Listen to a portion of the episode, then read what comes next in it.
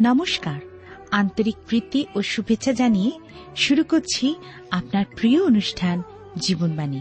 আশা রাখি জীবনবাণীর মধ্যে দিয়ে আপনি আপনার জীবনের অনেক প্রশ্নের সমাধান খুঁজে পেয়েছেন। আর এই জন্যই জীবনবাণী তার আলোচনার ডালে নিয়ে আপনার কাছে উপস্থিত। শ্রবণ করুন জীবনবাণী। হৃদয়কে খুলে দিন ঈশ্বরের বাক্য শ্রবণের জন্য।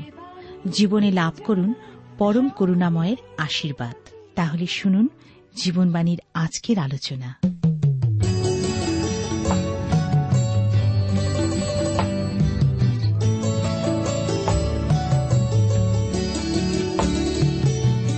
মারুনোরাগে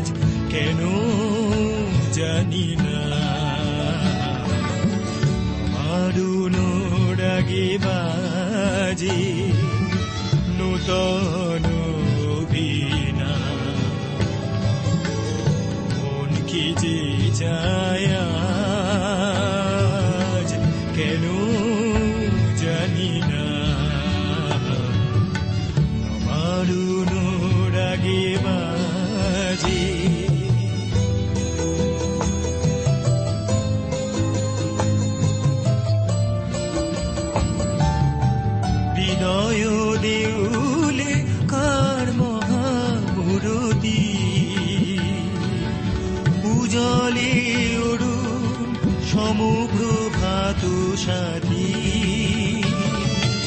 হৃদয় দিউলে কার মহামুরদি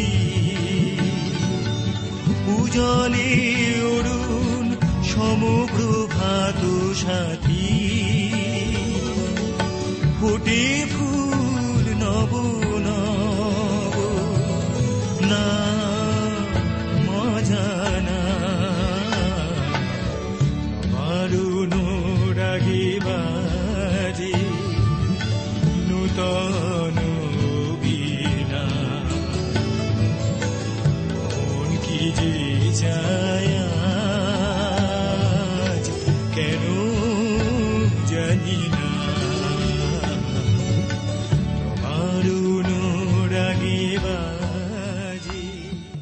প্রিয় শ্রোতা বন্ধু, প্রভু যীশু খ্রিস্টের মধুর নামে আপনাকে জানাই আমার আন্তরিক প্রীতি, শুভেচ্ছা, ভালোবাসা এবং আজকের এই অনুষ্ঠানে সাদর অভ্যর্থনা।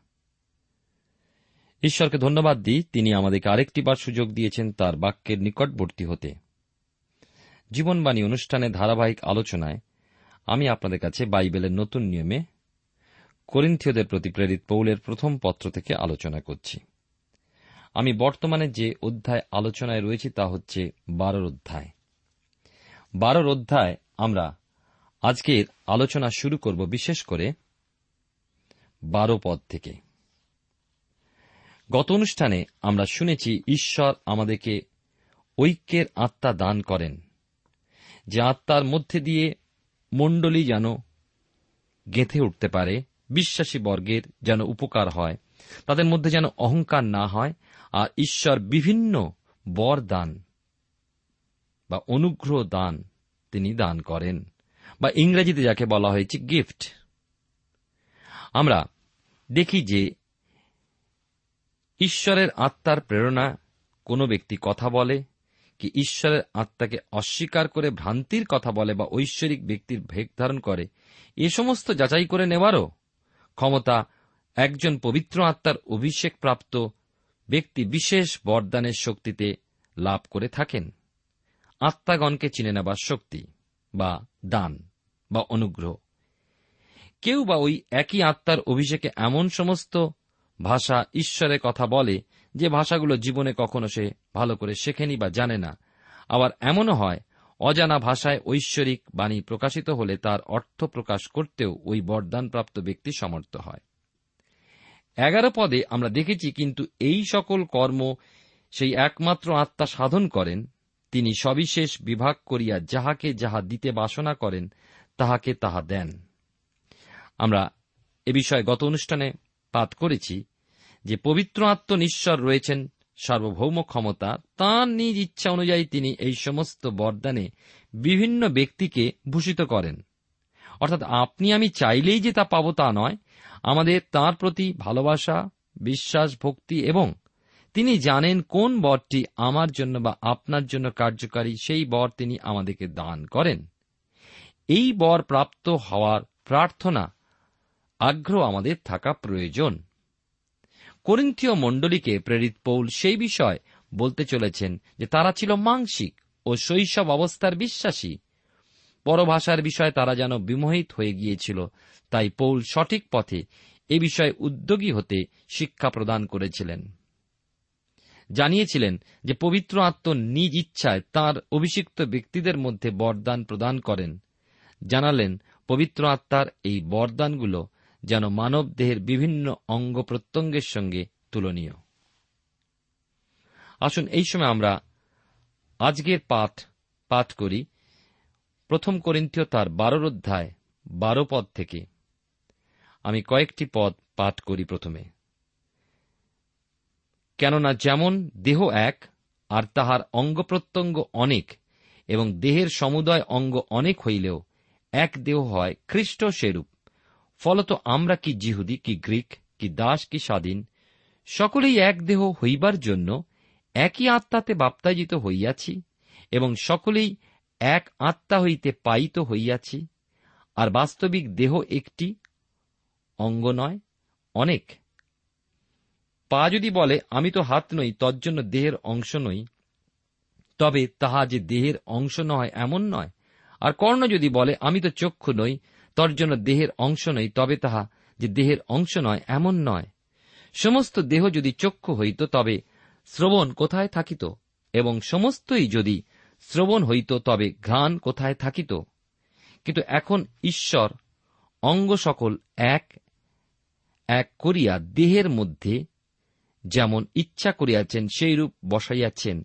নতুবা, সমস্তই যদি একটি অঙ্গ হইত, তবে দেহ কোথায় থাকিত? কিন্তু এখন অঙ্গ অনেক বটে, কিন্তু দেহ এক। আর চক্ষু হস্তকে বলিতে পারে না, তোমাতে আমার প্রয়োজন নাই। আবার মাথাও পা দুখানিকে বলিতে পারে না, তোমাদিগেতে আমার প্রয়োজন নাই। বরং দেহের যে সকল অঙ্গকে অপেক্ষাকৃত দুর্বল বলিয়া বোধ হয়, সেগুলি অধিক প্রয়োজনীয়। ঈশ্বর তার আপন পঠিত বাক্যে দ্বারা আমাদেরকে আশীর্বাদ করুন। আমি আপনাদের কাছে প্রথম করিন্থীয় তার বারোর অধ্যায় বারো থেকে বাইশ পদ পর্যন্ত পাঠ করে শোনালাম। আসুন আমরা ঈশ্বর হাতে সমর্পিত হয়ে প্রার্থনায় যাই। প্রেমময় পিতা ঈশ্বর, তোমার পবিত্র নামে ধন্যবাদ করি। এই সুন্দর সময় সুযোগ তুমি আমাদের প্রত্যেককে দান করেছ। তোমার বাক্যের মধ্যে দিয়ে তুমি আজকের আমাদের সঙ্গে বিশেষ করে কথা বলো, যেন মণ্ডলীতে আমাদের কি দায়িত্ব আমরা বুঝতে পারি এবং তুমি আমাদেরকে কি দায়িত্ব দিতে চাও, তার জন্য আমরা আকাঙ্ক্ষী হতে পারি। প্রত্যেক শ্রোতাবন্ধুর জীবনে তুমি আজকের বিশেষভাবে তোমার আশীর্বাদ দান করো। আমাদের প্রত্যেকের কার্যক্ষেত্রে তুমি দয়া করো। আমাদের প্রত্যেক পরিবারকে সুন্দর ও পবিত্র করো। আমাদের দেশকে আশীর্বাদ করো দেশনাদেরকে আশীর্বাদ করো। আমাদের অযোগ্যতা সকল ক্ষমা করো। ধন্যবাদ, গৌরব, মহিমা তোমারই হোক। ত্রাণকর্তা যিশুর নামে প্রার্থনা চাই। আমেন।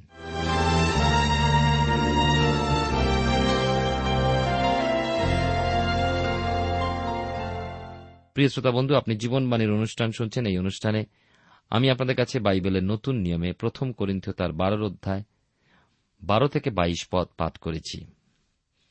মানব দেহে আমরা কি দেখতে পাই?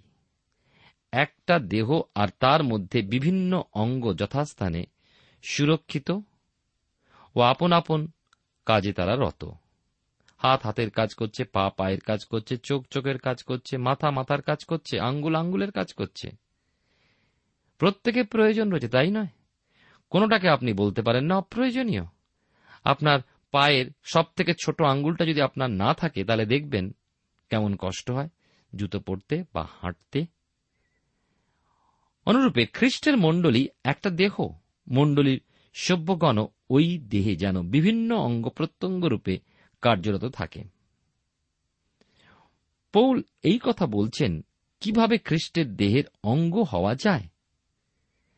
পবিত্র আত্মার দ্বারা, পবিত্র আত্মাই বিশ্বাসী দেহের মধ্যে খ্রিস্ট বিশ্বাসীকে সংযুক্ত করেন এবং বিশেষ বিশেষ কার্যভার বর প্রদান করেন বা অনুগ্রহ দান করেন।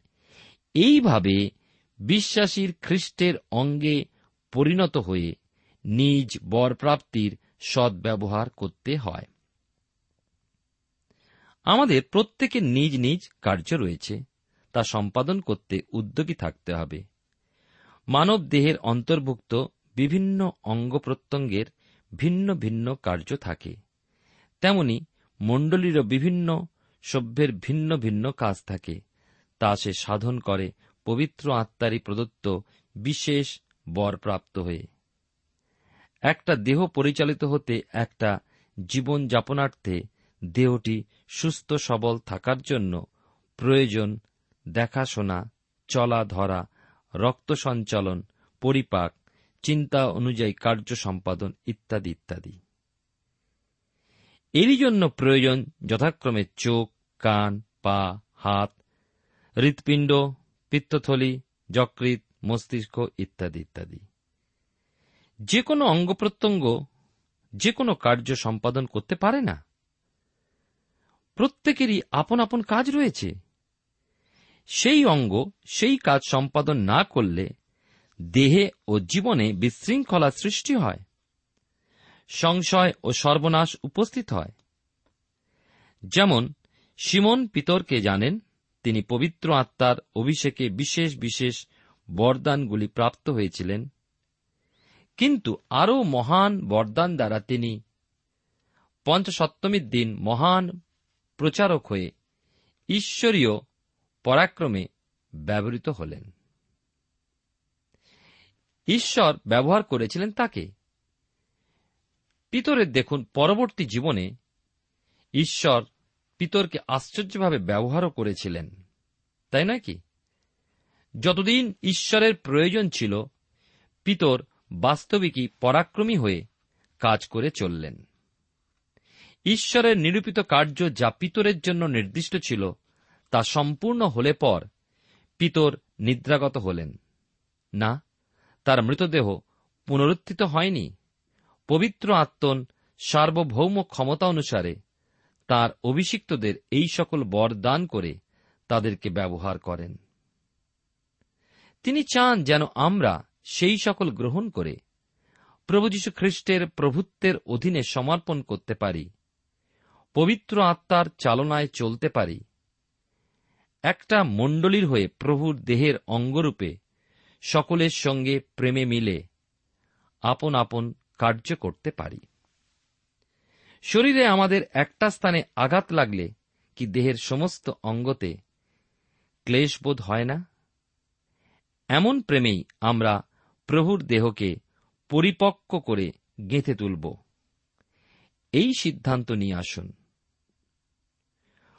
মানব শরীরে একটা অঙ্গ অপরটার সম্পর্কে বলতে পারে না, পারা উচিত নয় যে আমরাই বা আমারই শুধু প্রয়োজন রয়েছে।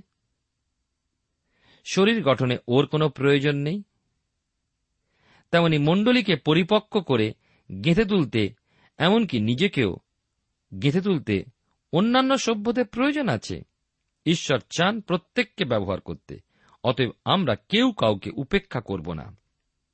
একটা উদাহরণ দিই। আমাদের পাঁচটা আঙ্গুল আছে। প্রথম আঙ্গুল বুড়ো আঙ্গুল।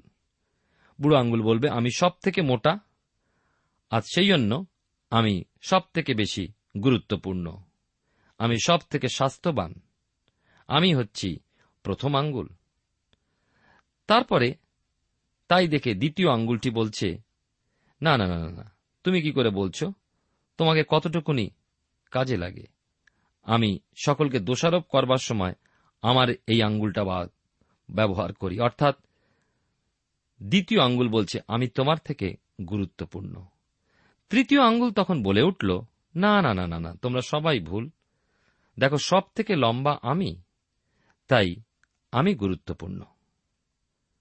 তাই শুনে চতুর্থ আঙ্গুল বলছে, সে কি করে হতে পারে? আমাকে ছাড়া বিবাহই হবে না। কারণ আমার আঙ্গুলেই লোকেরা বিবাহের আংটি ধারণ করে।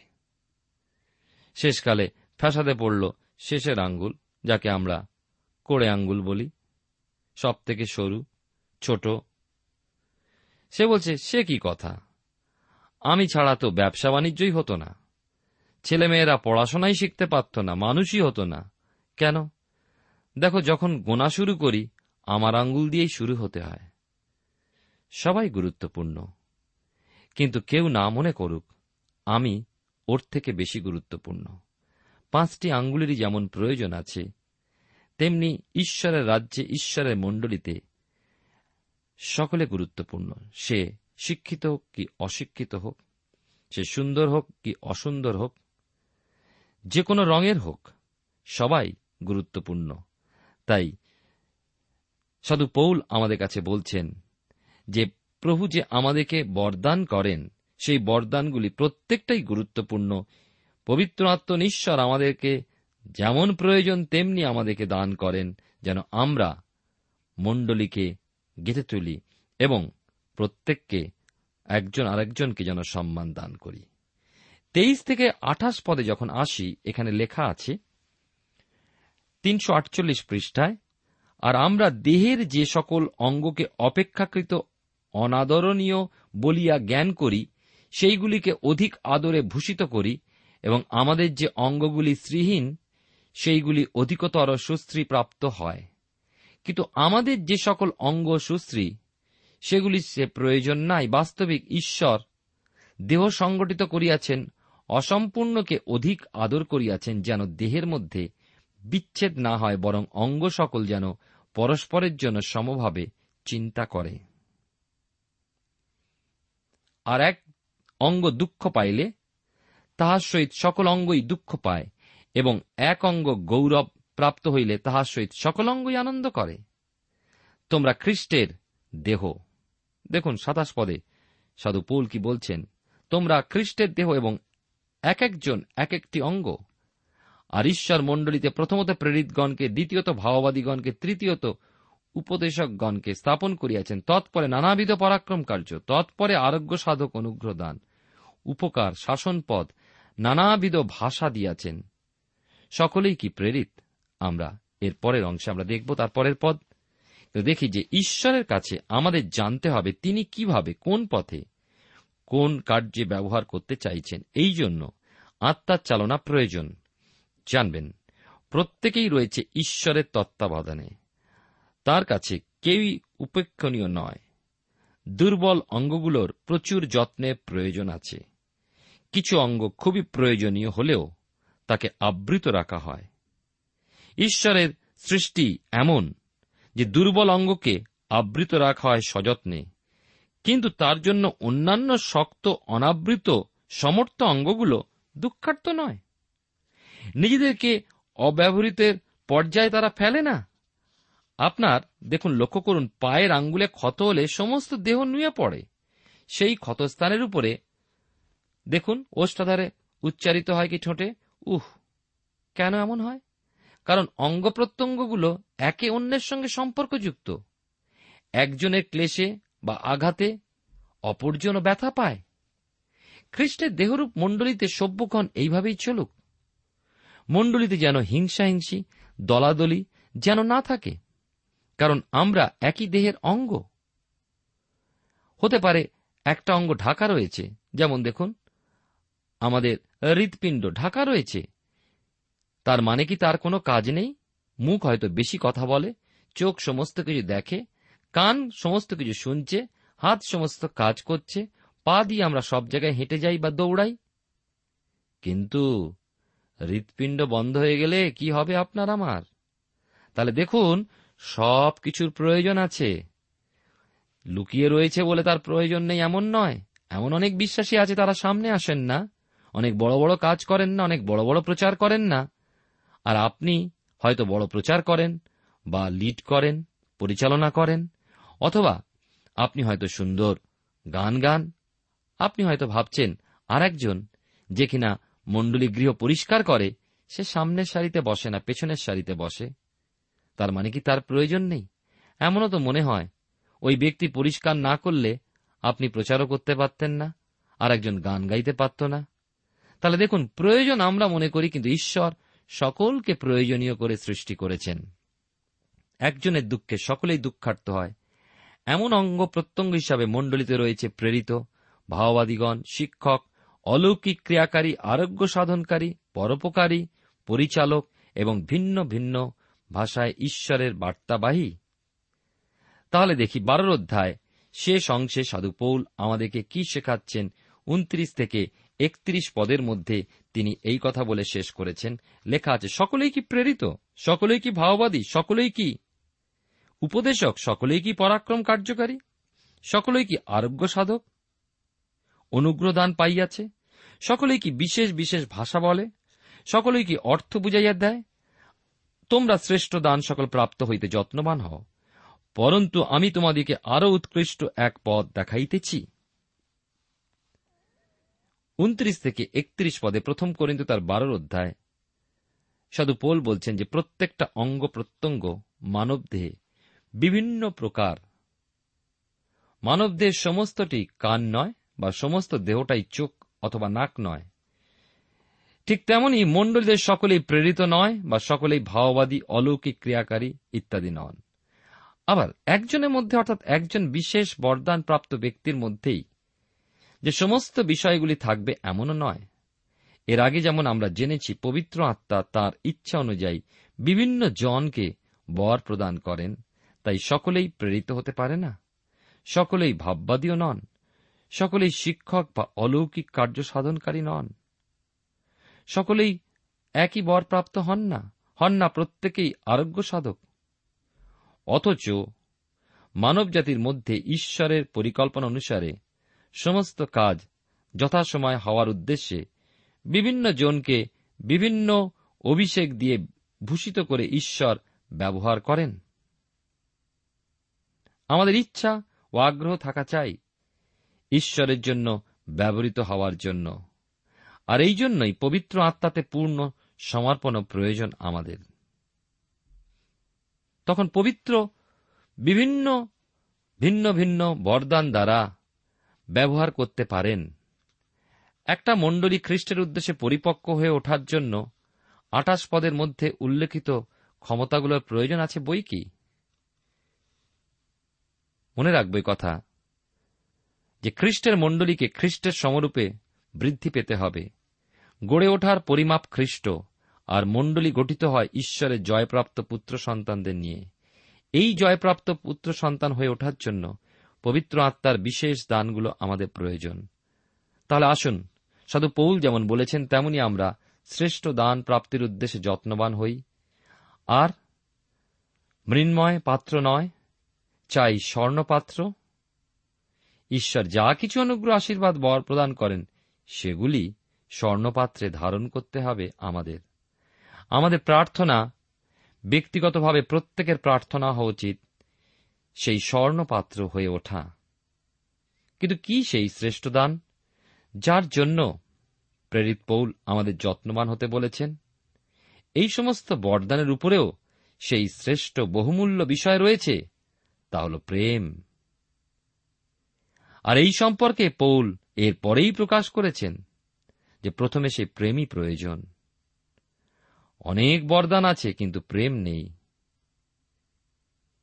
এখন সাধু পৌল আমাদের নিজেদের ও পরস্পর পরস্পরকে এইভাবে মণ্ডলী প্রস্তুতির উদ্দেশ্যে ঈশ্বরের কাছে প্রার্থনাপূর্বক গেঁথে তোলার শক্তি দাবি করতে ও সে বিষয়ে যত্নবান হতে বলেছেন, খ্রিস্টীয় প্রেমেতে একনিষ্ঠ হয়ে আসুন আমরা পবিত্র আত্মার বশবর্তী থাকি। যেন প্রভুর আগমনের জন্য প্রস্তুত হতে পারি। জীবনের সকল পরীক্ষা, ক্লেশে, সংকটে প্রভুতে আস্থা রেখে বিজয়ী হতে পারি।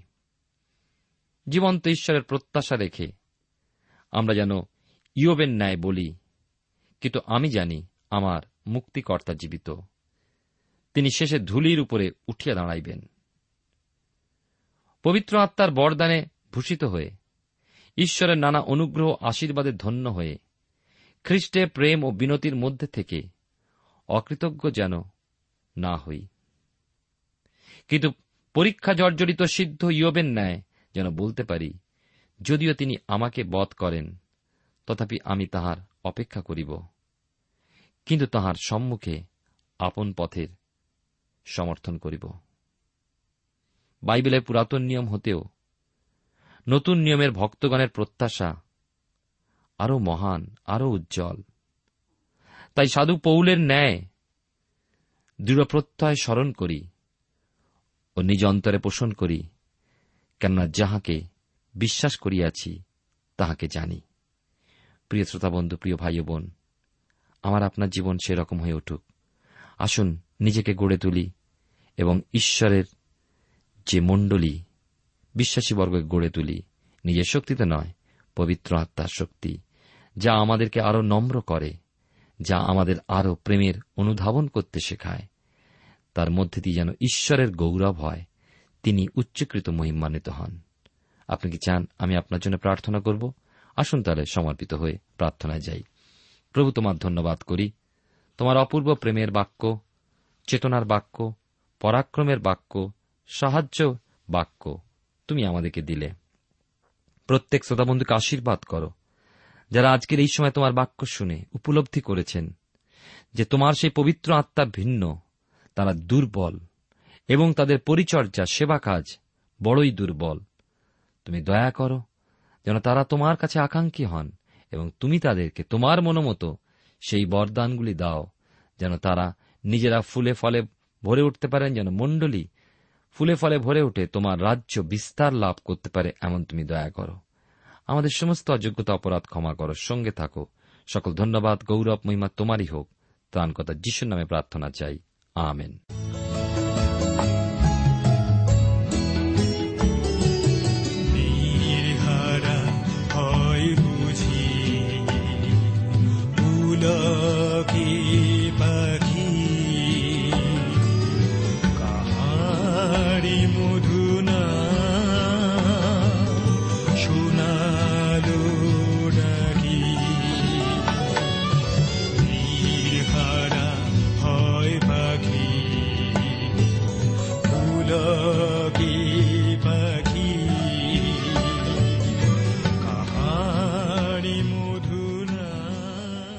শ্রোতা বন্ধু, এতক্ষণ শুনলেন বাইবেল থেকে জীবনবাণীর আজকের আলোচনা।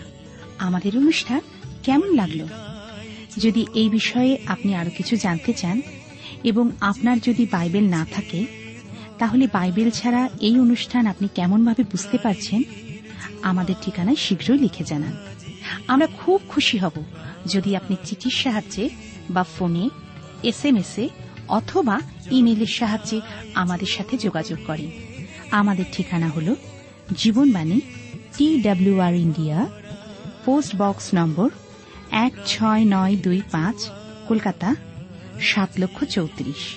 আবার বলছি, Jibonbani T W R India, post box number এক ছয় নয় দুই পাঁচ, কলকাতা সাত শূন্য শূন্য শূন্য তিন চার।